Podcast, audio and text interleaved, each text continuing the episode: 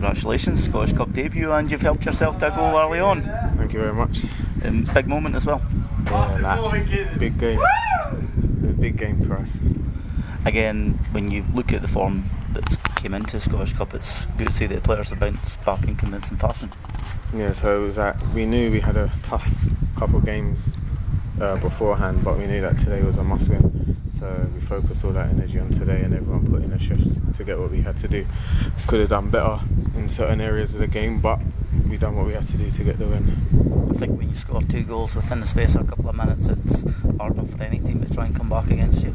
You know, yeah, like once you get that first goal, and because it was so early on in the game, with a couple of chances before that, um, it kind of just pushed us on. Everyone's on a buzz, and luckily it fell to me, and I got the second. So it kind of put us in a on the back foot where we was in front of them. We was able to relax a little bit and play our football, and kind of try to make them make mistakes instead of being pressured into trying to score goals.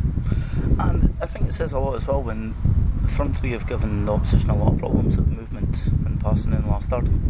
Well, yeah, we've brought in a lot of players uh, which has helped us and players that we've previously had, which helps with like the movement, like certain things like rotation and everything. I don't want to say too much because people might be listening, but obviously it helps. We've got players that can play in all three positions, so when the rotation does happen, no one's out of no one's out of position and everyone's comfortable to do a shift.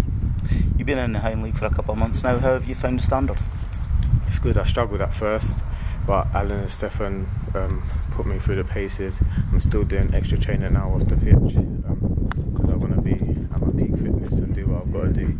And yeah, like I'm finding it. I'm enjoying it now. That goals are coming. I just hope they don't stop and they get better and better and better. I think as well that you've taken a chance after like Savangas has gotten injured as well. So again, you've just got to keep up that form. Yeah. So obviously, I was getting my chances out wide, um, getting comfortable to the position and the way that they want us to play out wide. And unfortunately for Angus, he got injured which is a big part of our squad. Probably would have scored today, done a good shift today. Um, we all hope he does get better, um, but it gave me an opportunity to play as a number nine, and with my size and my ability, they gave me the opportunity, and I'm enjoying it now. Like more weeks to come, I'll get more comfortable, and I'll my hold up play will get better, and I'll get sharper. But